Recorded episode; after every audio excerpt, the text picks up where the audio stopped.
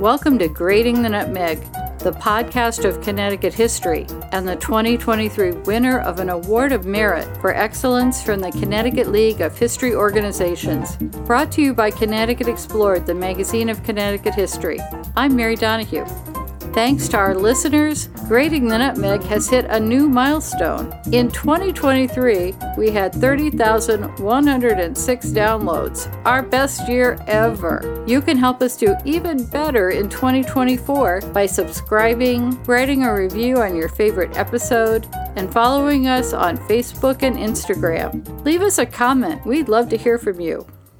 Today's episode is the second in our 2024 series on Connecticut's amazing maritime history. I hope you've had the chance to listen to our first one, episode number 180, on colonial Connecticut and the West Indies. If you love these seafaring tales, you'll find dozens of stories to read on our website at ctexplored.org under the Topics button and you'll be able to watch a tape presentation by my guest, Eric Jay Dolin, on the New Haven Museum's YouTube channel. I'll put the links for these in the show notes for this episode. Are they pirates, profiteers, or legitimately authorized extensions of George Washington's almost non existent American Navy? Today we'll find out with my guest, historian Eric Jay Dolin, author of Rebels at Sea Privateering in the American Revolution. Dolin will underscore an element missing from most maritime histories of the American Revolution a ragtag fleet of private vessels, from 20 foot whaleboats to 40 cannon men of war, that helped to win the war, including some 200 from Connecticut. Armed with cannons, guns, muskets, and pikes, thousands of privateers tormented the British on the Atlantic and in the bays and harbors on both sides of the ocean. Eric Jay Dolin is the author of 16 books, including Leviathan The History of Whaling in America, a topic that we look forward to exploring in an upcoming episode of Grating the Nutmeg.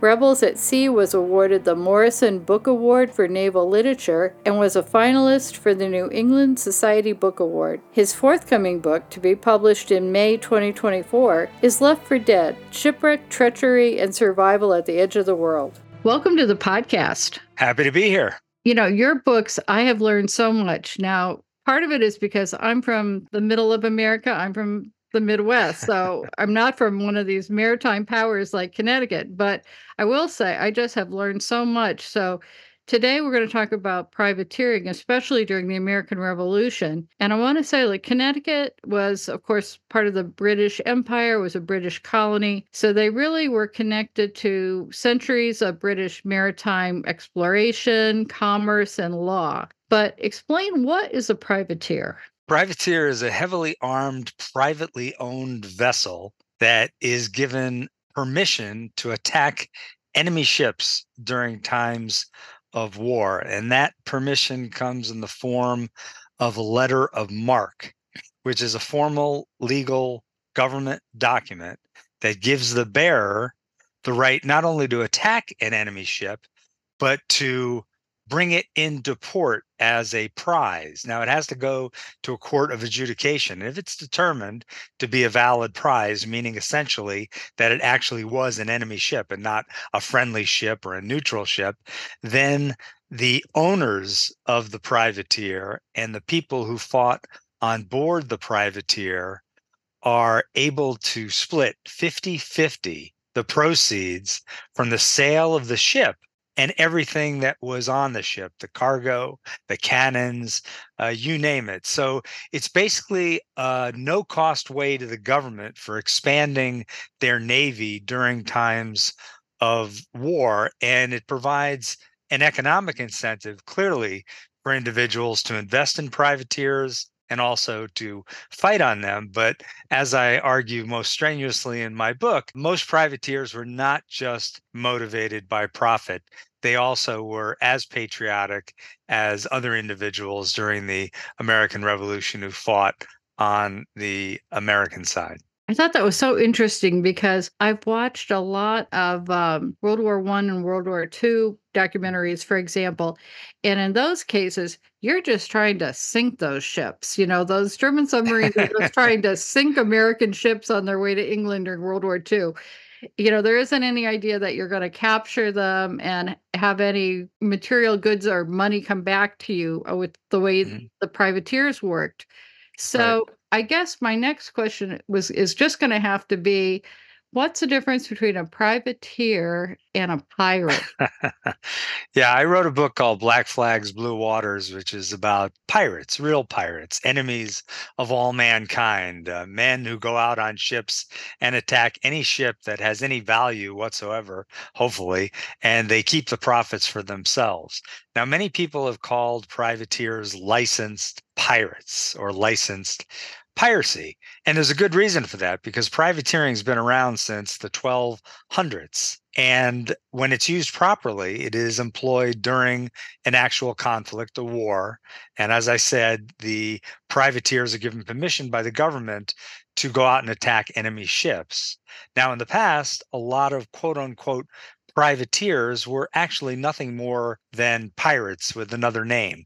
They went out and attacked any ships they wanted. They attacked ships when there was no war at all, and they didn't have letters of, of marque, or if they did have letters of marque.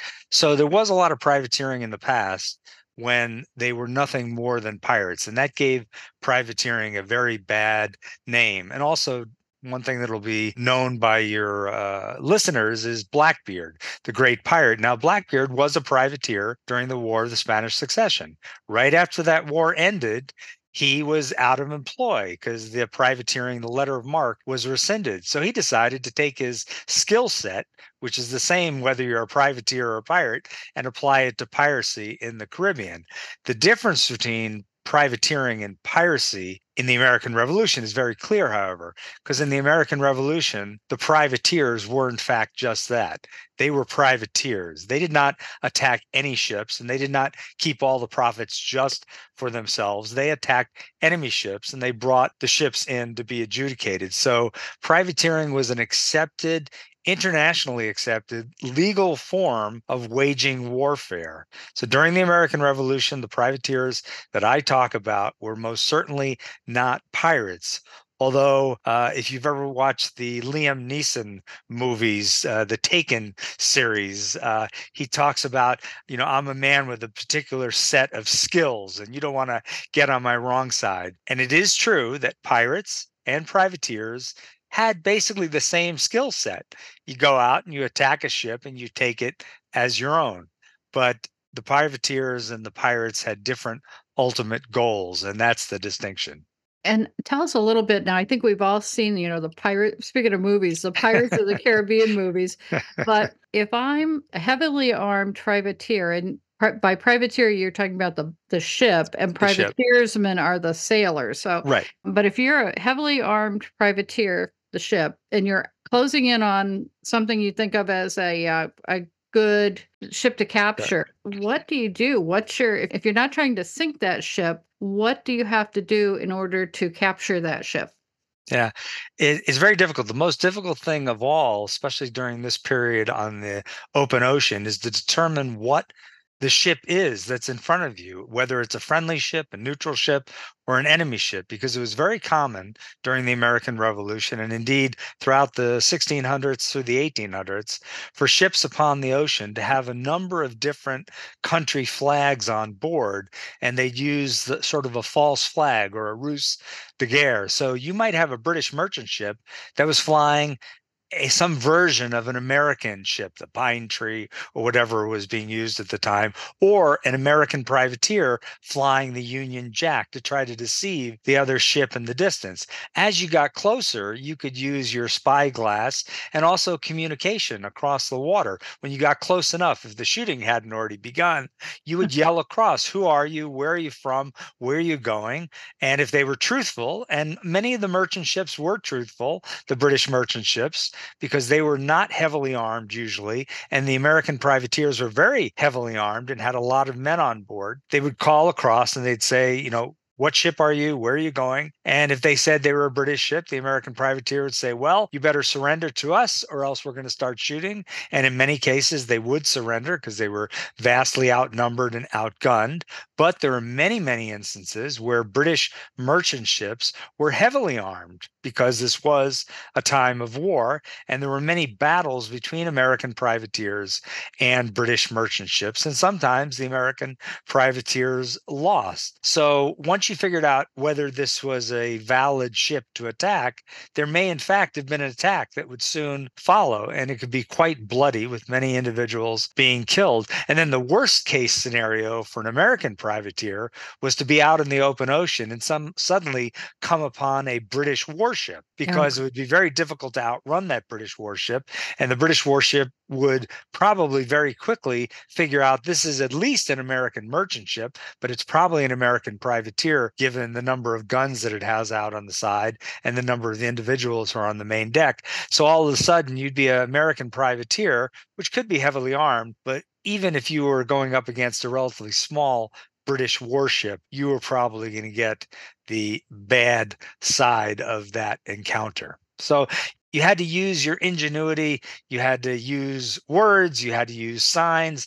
You had to be good at taking a look at another ship and trying to figure out what kind of ship it was. And sometimes they made mistakes. There are instances when American privateers attacked neutral ships.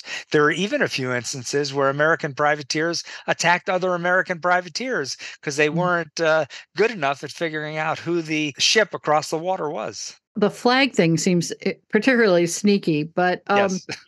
so and then you'd have when you got the ships were close enough uh they could either surrender or not surrender right? And if not yes. you know you would try to look for an opportunity to actually board them. Right. Well at first you'd send a volley of bro- a broadside. You'd probably send a lot of cannon balls in their direction and you didn't want to. If you were an american privateer your goal was not to sink the other ship because that ship had value in and of itself. Because if you brought it in and it was a valid prize, you could sell it and all that was on board. So you would try to disable it, perhaps, hit its masts. Sometimes you put sh- sharpshooters up on your own masts and they would fire down upon the enemy ship and mm. hopefully get them to surrender. But there were instances in which the fight got so bloody and so violent, and there were so many cannonballs flying back and forth that the ship you were trying to capture ended up sinking. And then you just had to take on board all the people who were on that ship if you were a merciful privateer, and they, they usually were. So it was very dangerous to be an American privateer. But most of the time, I would say you didn't have to resort to firing uh, to get your way. And that's the same for pirates, by the way. A lot of people think pirates killed a lot of people. The truth is, probably eight out of every 10 encounters between a pirate ship in the late 1600s and early 1700s and a merchant ship would end with the merchant ship simply surrendering, realizing that they were overpowered. So, as a colony, uh, America had, of course, maritime commerce and it had mm-hmm. ships. And I know in Connecticut, we were building ships mm-hmm. and we have uh, harbors along the Long Island Sound. So that what that part wasn't new, but this idea of becoming a privateer and doing it for profit. How many privateers were there in the American Revolution, and how many British ships do you think they captured? Yeah, this is what really amazed me when I started to delve into the research. There were between 1,600 and 1,800 privateers, American privateers, and they captured somewhere in the order of maybe 2,000 British ships during the course of the war. And when you think about 1,600 to 1,800 American privateers, and these were heavily manned and heavily armed privateers. So you might have a 70 foot sloop that was a fishing sloop, and there might be 10 men on board if they were out fishing. But if you had a 70 foot sloop that was armed and ready to attack a British merchant ship, there might be 100 or 150 men on board so that while there were about 1600 to 1800 privateers there were probably on the order of 30 to 40,000 men manning those privateers. So this was really a major industry if you want to use that term during the american revolution. It employed a lot of mariners who had been put out of work because of the hostilities. So George Washington really doesn't start out with a navy, obviously, in 1775. How do the privateers work with what becomes the American Navy? Yeah. Well, a lot of people think that George Washington had something called the secret navy or George Washington's secret navy. A lot of people call them privateers, but they actually were not privateers. They didn't have letters of marque. Basically, what he did is he realized when he was uh, battling the British who had taken over Boston that he needed to fight not only on the land, but also a little bit on the sea. And his real goal was to capture some British munition ships. And the way to do that was to send American ships out to hunt them. So he enlisted a number of small, relatively small ships, many of which from Marblehead, my hometown in Marblehead, Massachusetts, to go out and try to capture these British munition ships. He had something on the order of maybe 10 or 20 of these ships operating on his behalf. And they were quite successful. Many people called them privateers. They weren't privateers, but they acted like privateers. Those ships sort of morphed into the Continental Navy because the Continental Navy looked at what George Washington was doing and they were thinking about setting up a navy on their own. But they said, hey, George Washington took the leap before us. He's having some success with these naval encounters with the British. We, as the Continental Congress, we should be putting out our own navy. Now, the Continental Navy had about 68 ships during the American Revolution. They didn't have a very noble or effective record during the American Revolution. Many of them were sunk, many of them were captured, some of them didn't even make it out of port.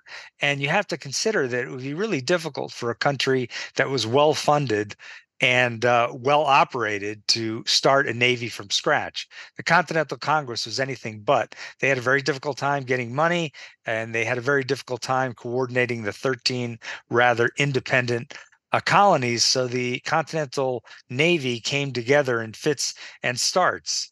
And that is part of the reason why we relied so heavily on privateering in the absence of a powerful Continental Navy to go toe to toe with the British we relied uh, on the privateers who helped to fill the void. They gave us a presence on the open ocean and they caused a lot of problems for the British. And uh, they did amplify our power on the seas.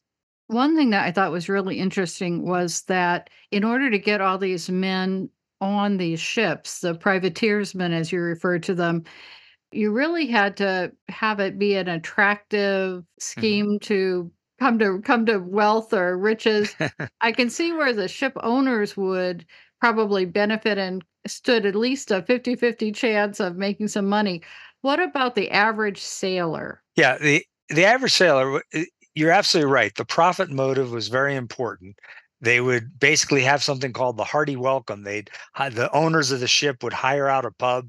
They'd invite all these guys to come in and drink as much as they want. They'd sign the articles. They'd go to sea with the hopes of striking it rich. And there were just enough privateers that did quite well to create the image of privateering being a quote unquote profession or endeavor that you can engage in during the American Revolution and perhaps make a killing, literally and figuratively, but make a killing financially as we'll probably talk about later with prison ships and prisoners, many, many privateersmen didn't do well. And they ultimately were captured and put into prison ships.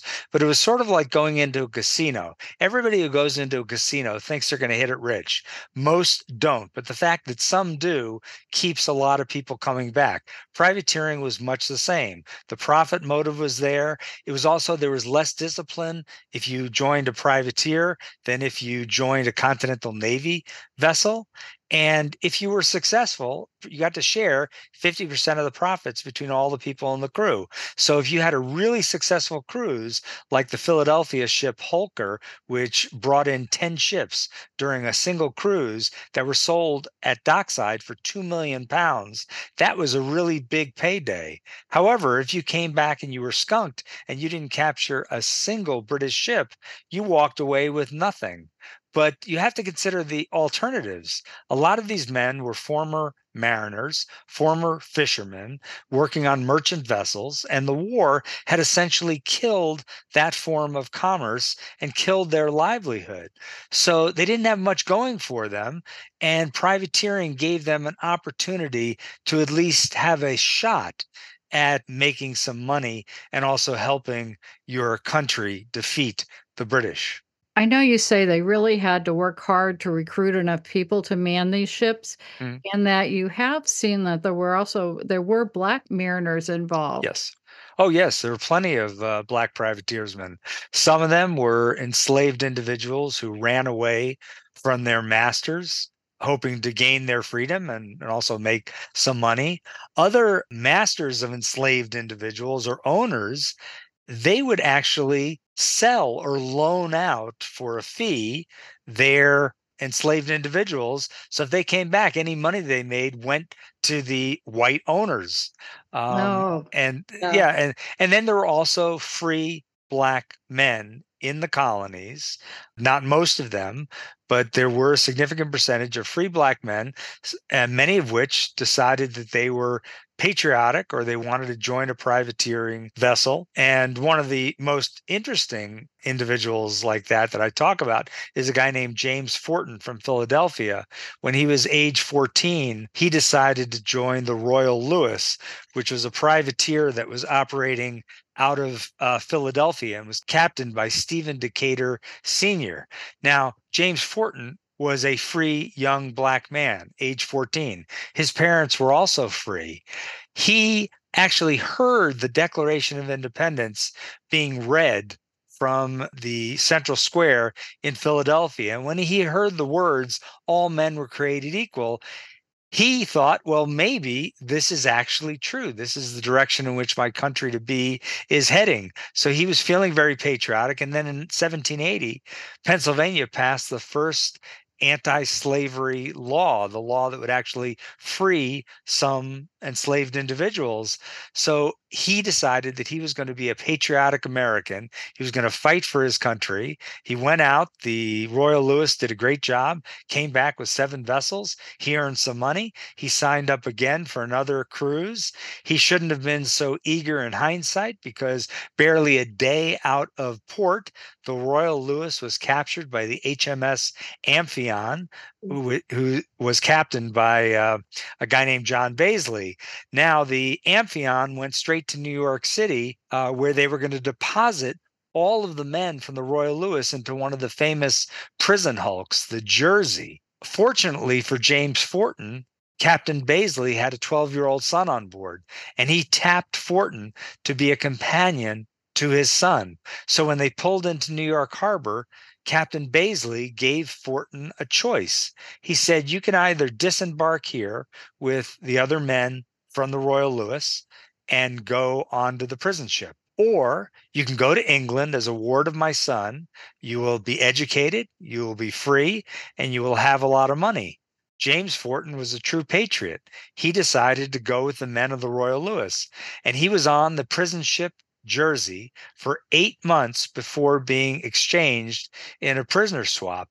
And he probably had Captain Bazely to thank for being exchanged because when he dropped the men of the Royal Louis off, Captain Bazely told the superintendent of prisons in New York, who maintained the prison ships, he said, Hey, this guy, James Forten, is a good person. If you ever have an opportunity to do a prisoner swap, I would like you to consider him as one of the prisoners you're going to swap out. So it was very unusual because rarely was a black man included in a prisoner swap. They were very few prisoner swaps anyway, but the few that were, it was usually uh, white men and officers first and then mariners second. So James Forten, I just think is a great story of a patriotic American who decided to fight for his country. And then after the war, he tried to make his country live up to the words of the Declaration of Independence all men are created equal. He became a successful uh, sailmaker in Philadelphia. And when he died in 1842, he was worth $70,000. And he contributed to William Lloyd Garrison, the famous abolitionist, when he wanted to establish an anti slavery magazine called the Liberator, one of the people he contacted to get seed money was James Forten. And James Forten gave him money to help start this magazine, which certainly contributed to the ultimate destruction of slavery in the United States. We'll be back in a minute with my guest. March 1st marks the start of Women's History Month. To celebrate, we've gathered a sampling of five episodes that share incredible stories of Connecticut women throughout history. Visit ctexplored.org slash listen and look for our Women's History Month post to begin listening. Episodes include the story of the first women to attend and change the history of Yale University, Ann Plato, one of the first black women to publish a book in the United States, Impressionist artist Mary Rogers Williams, Oscar winning actor Katharine Hepburn, as well as architect Theodate Pope. We hope you enjoy these episodes and are inspired by the great women of Connecticut history. That's ctexplored.org slash listen.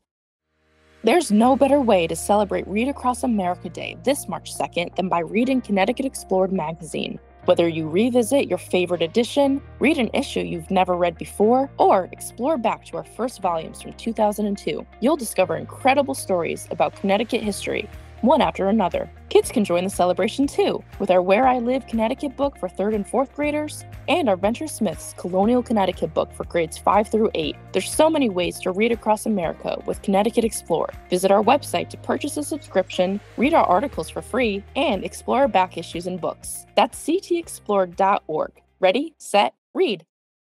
It's just astonishing that that story survives and that you can see such a, a long arc yeah. of his life becoming so successful and contributing to future success of abolitionism. There are so many Connecticut stories in the book and connections. There's one that I thought was really interesting. Tell us about the whaleboat privateers and how they're connected to Connecticut. Well, during the war, Jonathan Trumbull Sr., the governor of Connecticut, the only colonial governor to mm. side with the Americans during the American Revolution. He issued privateering licenses or letters of marque to men who owned whaleboats or very small boats. And those letters of marque gave them permission to capture British ships in Long Island Sound, around Block Island and Block Island Sound. And they also were allowed to go onto Long Island, much of which was under Tory control, and to capture British goods and uh, and anything they could capture on land, but it had to be British. Now, what happened is a number of these whaleboat privateers not only went on land in Long Island and attacked British interests, they also attacked patriots. They just wanted money and goods and silver. And word got back to Trumbull that these whaleboat privateers were acting in a horrible manner. Governor George Clinton of New York complained to Trumbull.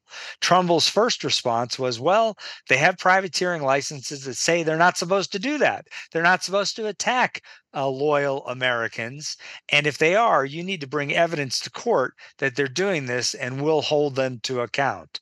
Well, that held for a couple of months, but then these whaleboat raids on Long Island continued. And a few very loyal American patriots, some of whom had stellar records in the Continental Army were attacked and, in one instance, killed. And this got back to George Clinton. George Clinton complained to Trumbull again. Trumbull added uh, provisions in the letters of marque saying that you cannot go on to land. You cannot attack British interests on land in Long Island.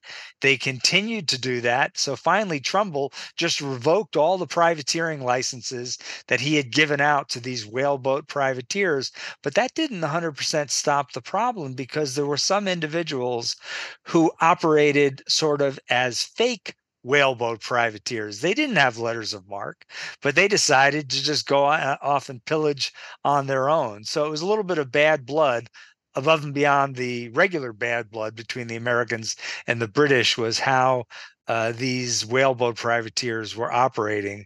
And just as I mentioned, some American privateers in the open ocean attacked American ships and other American privateers. Here we have another instance of American privateers, in this case, whaleboat privateers, who were attacking fellow Americans and causing a lot of distress.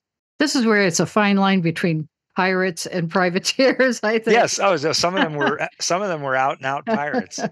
but the other really interesting Connecticut story, I think uh, we touched on it in an episode um, two episodes ago on Benedict Arnold, but this is the Benedict Arnold's raid of New London. Tell us about it from Right. a privateer's point of view. Okay.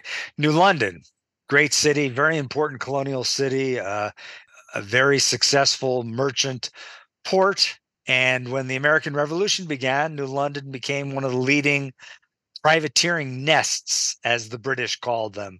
A lot of American privateers, a lot of ships set sail from New London to attack British shipping, and some of them were quite successful. In, in fact, the most valuable British ship ever brought into Connecticut was brought into London. It was called the Hannah, and it was worth 80,000 pounds sterling. So New London had been a real thorn in the side of the British with respect to privateering in particular.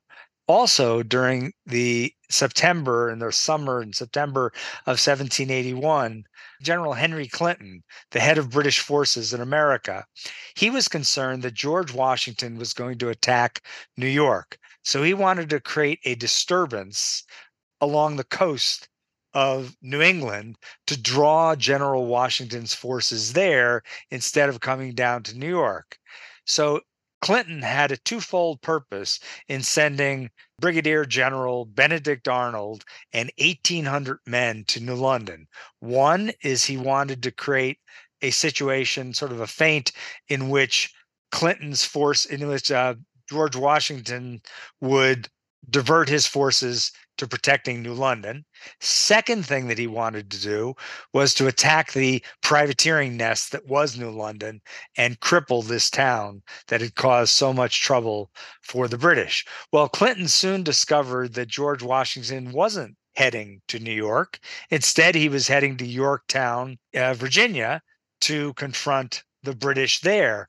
But Clinton said, you know, nevertheless, Benedict Arnold, go to New London, punish that privateering capital. So on September 6th, in the morning of September 6th, Arnold and about 1,800 men and a number of ships pull up the Thames River, and an alarm is sounded.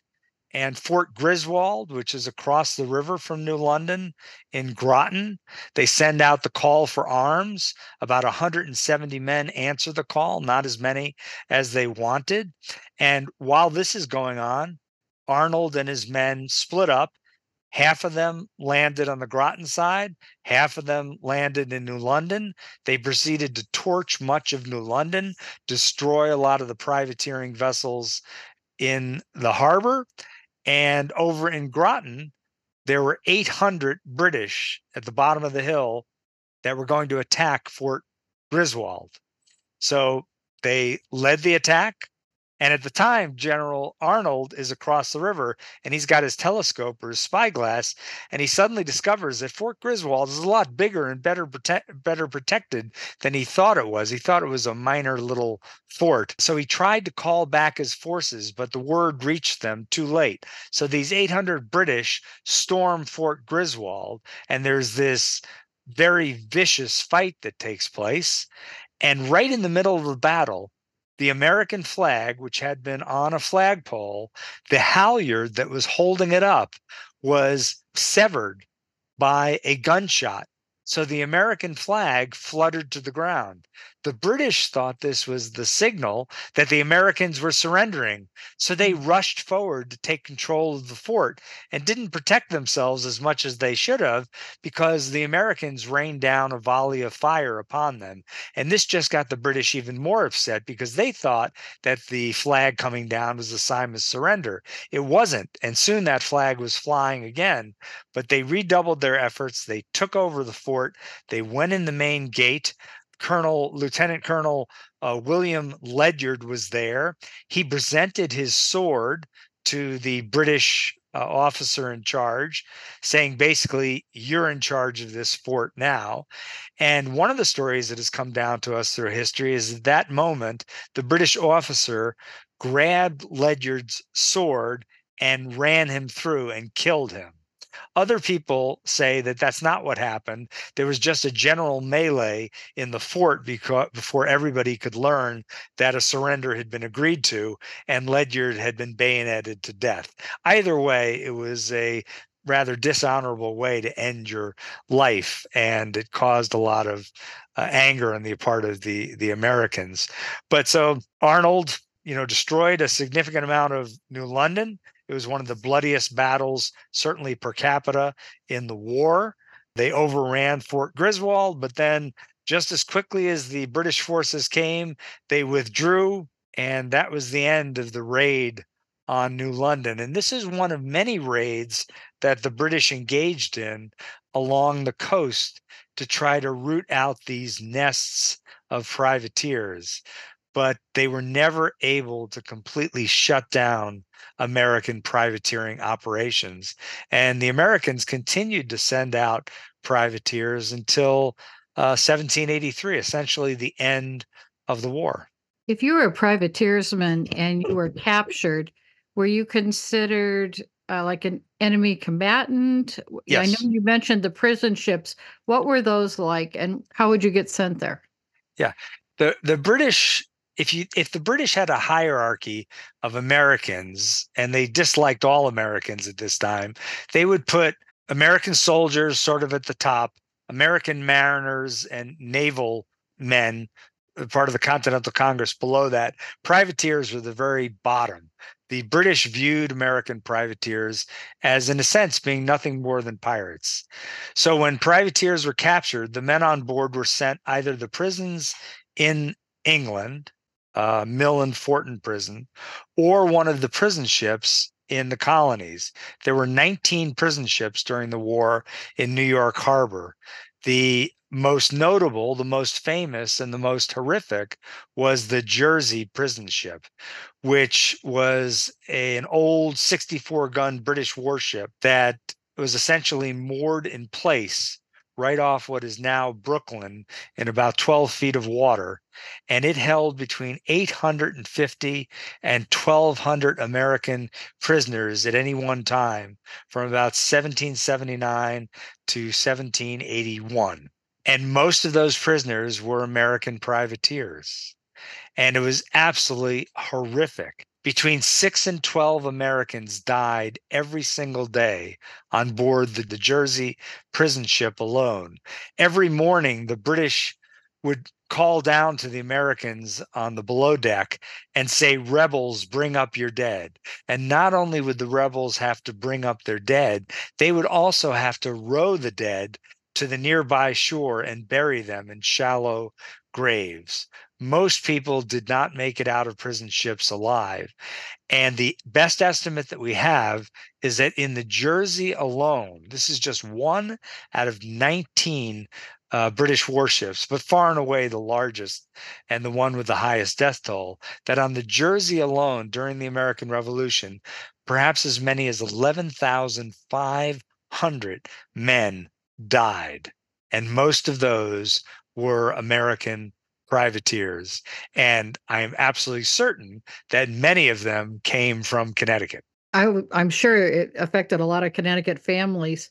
Yes. As as the American Revolution winds up and we win the war, the news has to go out to privateers that they have to stop. How do, uh, but without obviously without cell phones, that takes a while. Um, how does that message get conveyed? And you know, where was, are these ships? It, it, it was it was difficult to get word to them when they're out in the open ocean, if not impossible. There was no messenger service, as you said. There weren't cell phones. There weren't uh, there there weren't passenger pigeons. Uh, one way in which it happened is that other ships that set sail after peace was declared, if they came across an American privateer, they would let them know that the war was over and you should head back into port. But really, the way that it happened for most of the American privateers who were still engaged in battle is that privateering voyages didn't last that long they might only be two or three months in length, even shorter if they were very successful and close to shore. So these ships would cycle in and out of port on a fairly regular basis. So whenever they came back to port, they would be informed of the news of the day. And if the news was that the war was over, they wouldn't go out again because one of the things that happened when the war was over is that all privateering licenses or letters of marque were immediately revoked. But there were a couple of ships that towards the end didn't get word fast enough, attacked British ships, brought them in, claimed them as prizes, and in some instances they were the the judge agreed and said it was a valid prize. In other instances it wasn't. So it was a slow process to get the word out. But that also happened on land. In these early wars, there oftentimes were battles or skirmishes that took place after the official treaties were signed, because this is the colonial era. It took weeks, if not months, to get information up and down the coast. And it took many months to get information from Europe back to the now United States. So for the American Revolution, they've got five or six years of privateering time available. But what about the War of 1812? Yeah, the War of 1812, once again, we didn't have a very strong navy. We relied heavily on privateers. We had something on the order of 600 privateers, and they did a very effective job, just like they did in the American Revolution, and they contributed to our ultimate victory. After the War of 1812, uh, there was a lot of soul searching on the part of a lot of uh, countries who felt that privateering perhaps was not the best way to fight a war, especially since a lot of the major countries uh, had navies of some ability. And during after the Crimean War in the mid 1850s, uh, there was a treaty in 1856 where all the major nations of the world, excluding the United States, signed on to an agreement that put an end to privateering, made privateering illegal. Now, the reason that the United States didn't sign this treaty is they thought that they might need privateers once again because we still didn't have a very strong Navy. And so they wanted to be able to have privateering in their back pocket and use it if necessary. But it came back to bite at least some Americans a few years later during the Civil War. Because during the Civil War, the Confederacy issued letters of marque. There were actually Confederate privateers who attacked Union ships. Now, Abraham Lincoln was furious about this. And when some Union ships captured a Confederate privateer. They brought it into New York. They took the men, the privateersmen, off the ship, paraded them down Broadway in shackles, put them in the Tombs prison, and Abraham Lincoln threatened to hang these Confederate privateersmen. Well, Jefferson Davis wrote Abraham Lincoln a letter and said, Dear Abe, they didn't say Dear Abe, but he said, you know, okay, we two can play this game you start hanging our Confederate privateersmen, we are going to start hanging Union soldiers. So Abraham Lincoln thought about it. He decided that wasn't a good escalation those Confederate privateersmen were not hanged. And within about a year after starting to issue privateering licenses, the Confederacy got out of the business and instead relied on their raiders, such as the Alabama and the Shenandoah, which were more like naval ships, part of the Confederate Navy, to do their fighting on the open ocean. And interestingly enough, the Union thought briefly about issuing their own letters of marque to enhance the power of the Union Navy, but they decided not to follow through on that. And if we move up to the present day, even though privateering is basically outlawed throughout the world, in our Constitution, there is still a provision under Article 1, Section 8, which would allow Congress to issue letters of marque, privateering licenses once again. Now, we haven't done that since uh, the War of 1812, at least the Union, you know, the North hadn't done that since the War of 1812, and the Confederates since the Civil War. But technically, we could do it. And amazingly, some people in recent years have recommended that we do issue letters of marque, for example, to fight pirates off the African coast or to do some other kind of operation that we may or may not think our Navy should be doing. Now, I think we have a great Navy. I don't think we need any privateers operating on our behalf, but it is there. And there was a bill introduced in Congress, I think two sessions ago, to resuscitate privateering, but it went nowhere. well, that's interesting. I, will wait and see what happens with that. I guess I just want to close with giving you an opportunity to comment. You've done this wonderful detailed book, and there are so many vivid stories in the book. I want to recommend it to people to read.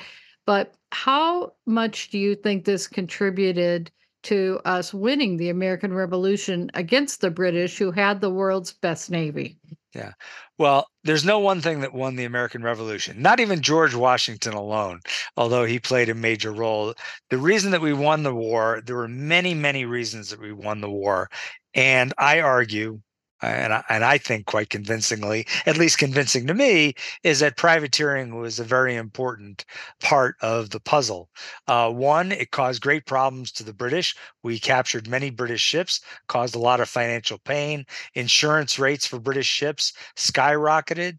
We cut down on the trade between Britain and its sugar islands, which hurt them uh, in a great way where it most counted in their in their pocketbook we also contributed to Britain's weariness about fighting this war because they kept uh, getting attacked by these American privateers.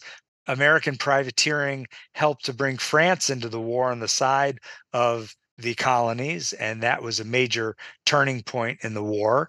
The privateers themselves brought in not only ships and cannons and prisoners, but they also brought in specie, money, as well as a lot of goods that were in short supply in the colonies. And there was even one uh, man from Pennsylvania who wrote the Continental Congress in 1779, essentially saying, without all of the goods and provisions that the American privateers had brought in, we could have hardly sustained ourselves during the war. And the privateersmen themselves, when they earned some money, they were able to contribute to the local economy. And the local economy got a big boost because there was there were many privateers that had to be built, they had to be provisioned, and uh, it, it, even lawyers made out. You had to hire lawyers to defend you in court when you had to determine whether a ship that was captured was a valid uh, prize. So I have a great quote in the book. Uh, I'm going to paraphrase the quote, but where one guy is writing to a lawyer saying, Hey, you're killing it with all this privateering. You have so much business, you don't know what to do with it. So there were a lot of ways in which privateering helped the American cause. And it's impossible to say what would have happened if we had no privateers. Although I would argue that without privateering, I think that the war might have ended quite differently. They were that important. On that note, I want to thank you so much for being on our podcast today. I want to encourage people to get the book. And I also would encourage people to watch your presentation on the New Haven Museum's YouTube channel. Uh, so they'll get to see your enthusiasm in person there on YouTube. uh, and once again, thank you, Eric. Well, thank you for having me. I really appreciate it. And I have to say, I lived in Connecticut for many years. I lived in Stamford, Connecticut from age nine through high school. And uh, one of the graduate schools I went to was the Yale School of Forestry and Environmental Studies, which is now the Yale School of Environmental Studies. So I have a great connection to the nutmeg state. I could tell.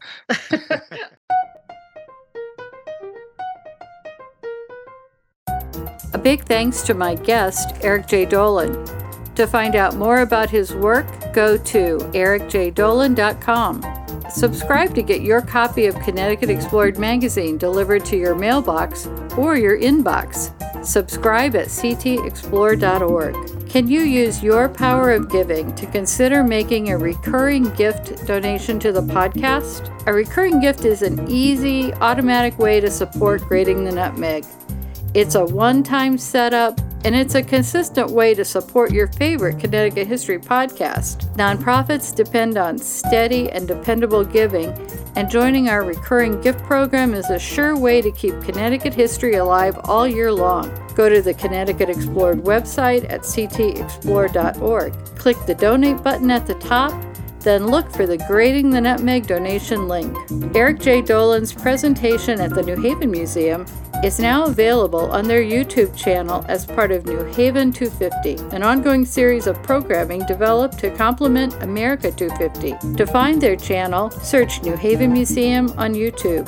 Culminating with the 250th anniversary of the Declaration of Independence, this series will highlight inclusive, local, and lesser known stories connecting past and present. Follow their Facebook page to find out more about upcoming programs. This episode of Grating the Nutmeg was produced by Mary Donahue and engineered by Patrick O'Sullivan at highwattagemedia.com. Join us in two weeks for our next episode of Grating the Nutmeg, the podcast of Connecticut history.